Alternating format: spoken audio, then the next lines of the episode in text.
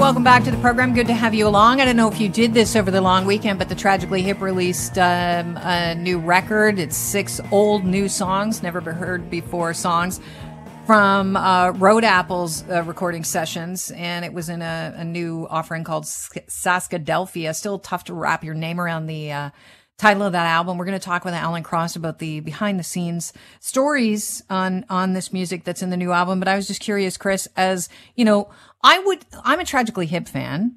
Uh, but I would say you are the big tragically hip fan on the show because I liked older hip better than newer hip. And then I kind of, you know, somewhere along lines, I, I lost interest and then I gained interest again. You've always been a diehard fan. Did you download the album? I, I streamed it on Spotify a couple of times. It's only 6 What'd songs, so it was easy to go through. There's some songs on it that are absolutely great. Other ones that you like think, well, I, I kind of get why that's not on there. Montreal is a tune that's on there, which I've heard before because they've played it live. They play it live a, a, bunch of times. They've never been released uh, and as part of a record before, and uh, it's a cool song. It's a really mm-hmm. it's a really good one, and I'm I'm glad to see that they've put it as part of this record because it's a it's a good tune, and so, that uh, the tune "Ouch," which is the one that uh, a lot of people have probably heard, is yeah, really good too. I heard it was between "Ouch" or "Twist My Arm." On what should uh, go on Road Apples. And I have to say, listening to Ouch a couple of times, it's an okay song. It's kind of funky, but Twist My Arm was the better choice. Yeah. Well, it's these just, are the songs the that they decided than... not to put on. Yeah. So anyhow, we're going to talk with Alan Cross about that in a matter of minutes. But here's what is concerning parents today. Dr. David Williams has said that in-class learning might happen as early as May the 31st. So your kids might actually be going back for about a month or so back to school again. And I know a lot of people are getting frustrated with online learning. Um, but it's not just online learning. It's the back and forth online in school, online in school. And obviously there are kids falling behind. Our next guest joins the show to talk about an idea that she's pushing right now. Maybe we should go back to the old way of thinking. Your kids just aren't at the level they should be, especially during this COVID pandemic. What about repeating a year? Monica Ferenczi joins the show, an Ottawa based education consultant with Horizon Educational Consulting. Welcome to the show, Monica. Good to have you on. Good morning. Thank you for inviting me. This used to happen a lot um, when I was younger. I mean, I'm a Gen Xer, so I recall people being held back a year. Uh, and I also recall people skipping ahead years. So it seems to have fallen out of trend. No kids fail anymore. But we're not talking about failure of uh, kids to perform. We're talking about the failure of the system um, in a in a time that is unprecedented. So your idea is maybe having kids repeat a grade. Um, maybe you want to expand on that a little bit? Yeah, so the terminology that we're using now is within the framework of the Ontario Human Rights Code. It came about first with students with disabilities who have accommodations of additional time, generally, whether it's time on an assignment, time, more time during examinations or testing, or just more time to learn. Um, which the Ontario Education Act allows for students in high school, for example, who need to obtain a credit but can't do it in 20 weeks or one semester, they can earn it over two semesters or a year. So the idea is that if if this is applicable to students with special needs, why not students who are, for example, born late in the year? And that's many of the clients whom I've been helping this year across the province, different school boards, where we've put forward the rationale that they have not had a full two years in kindergarten, for example. It's a two-year program to prepare for grade one.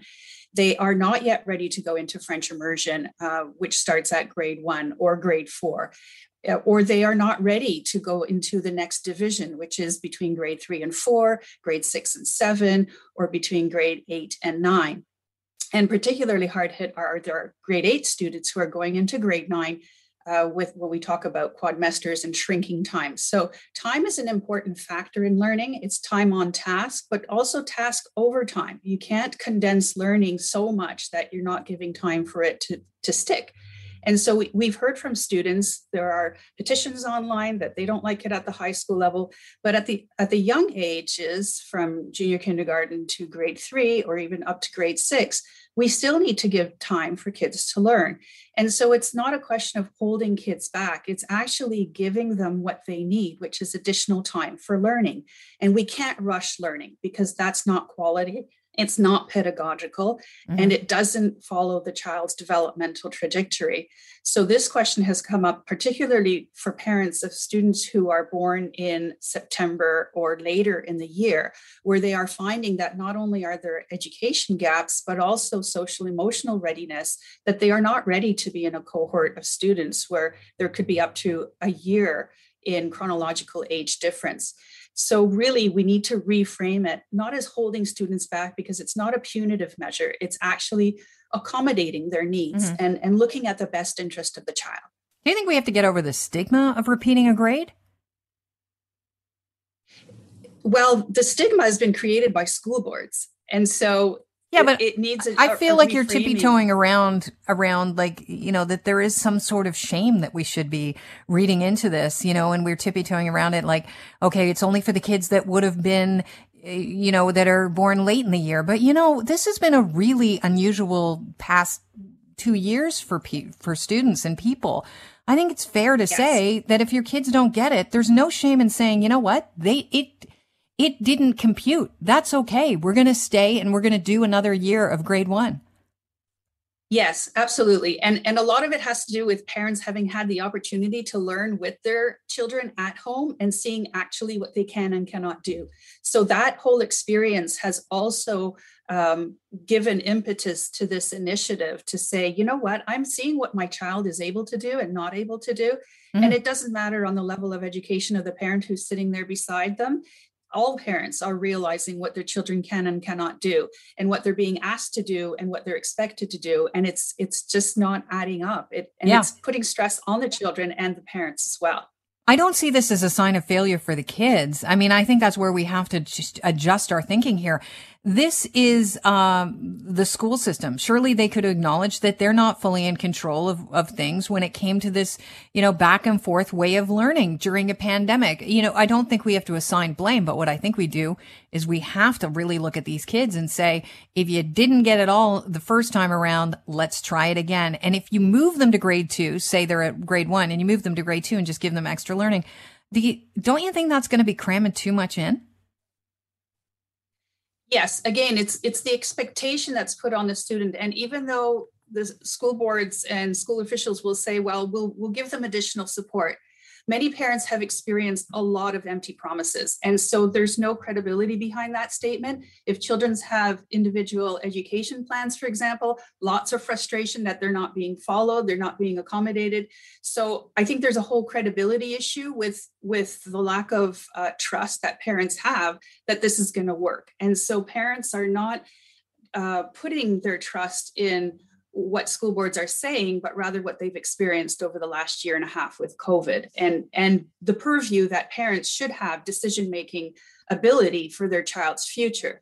The school boards are education service providers. So if you're mm-hmm. asking for services in education to continue at the grade one, you're asking for grade one educational services and not grade two educational services. And so we know that support services have been difficult to give students online as well.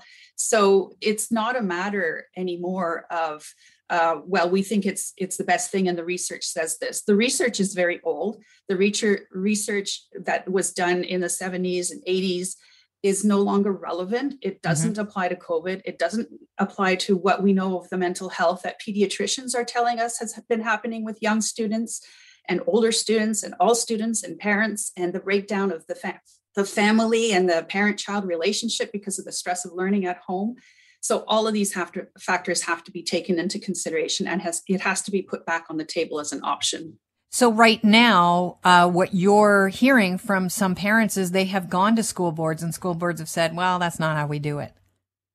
Yeah, that's exactly what they say. We don't do this at the school board anymore. The research says. And then when we ask to produce the research or any policy that allows them to make this decision, there is none. So that's the problem that parents are having mm-hmm. with the credibility issue is that you can't just put forward a practice without backing it up with evidence because the parents come forward and say my child was born late in the year. I am noticing that they're having struggle, struggles with this and that. Um, they need more support. They have special needs. So the parents credibility is being dismissed and really they know their child best Right. And school boards, they're saying that what they'll do is a targeted approach with regard to kids. I think when people look at uh, the numbers of kids in their classroom, uh, they realize that teachers are only human and it's going to be very hard to target each student with an intervention.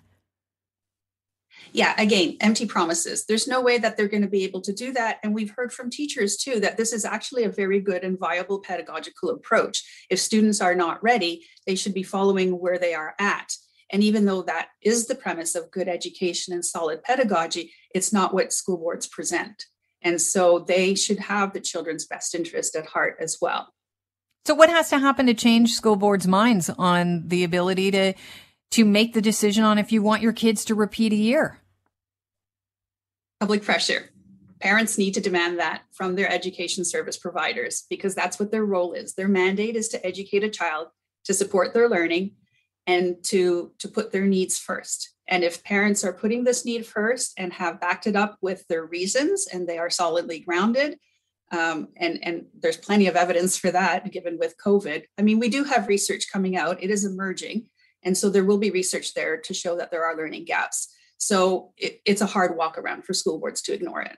Is it most important to have the kids at a younger age repeat the year uh, because they're learning the basics and they're also learning how to form a relationship with positive learning?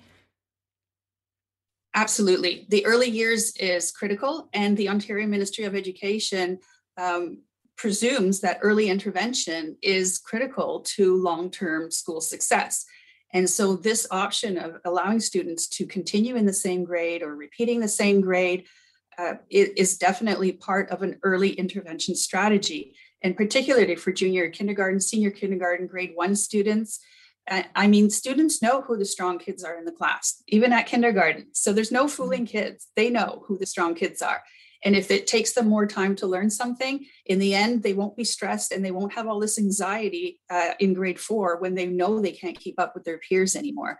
We don't tend to do it with older students, but given COVID, I would say even up to grade six, seven, and eight, it would be a very proactive strategy in terms of the child's self confidence and learning and preparing them for high school, which we still don't know what's going to look like because they're pr- planning to de-stream that.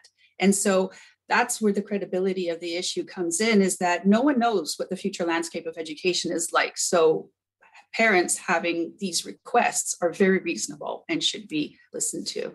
Well, Monica, I love that you brought this uh, to our attention because I think the idea of repeating a year will be a welcome uh, piece of advice or a welcome option for parents. Hopefully, they will talk to the the school boards that uh, their kids are in and uh, and and maybe cause some sort of change or at least some conversations to go on because I could not think of anything more comforting as a parent um, rather than making sure my kid has all of the information. They it's sunk in and then then they move on in the next grade. I, I don't want them floundering. No no one wants to see their child struggle. That's very painful and very frustrating for parents when they feel powerless in, in, in being able to change that. And so that decision making really should rest in the parents purview all right. Well, Monica, thanks so much. You have yourself a fantastic afternoon. Canada may be known for its landscapes and friendly people, but beneath the surface lies a darker side of crime, history, and the paranormal. Since 2017, the award winning Dark Poutine podcast has explored the shadowy corners of the Great White North and beyond, delivering chilling tales from a uniquely Canadian perspective. Hosted by Mike Brown and Matthew Stockton with over 300 episodes and fresh releases every Monday, Dark Poutine is your weekly ticket to the creepier side of Canada. Listen to Dark Poutine on Apple, Spotify, Amazon Music, or wherever you get your podcasts.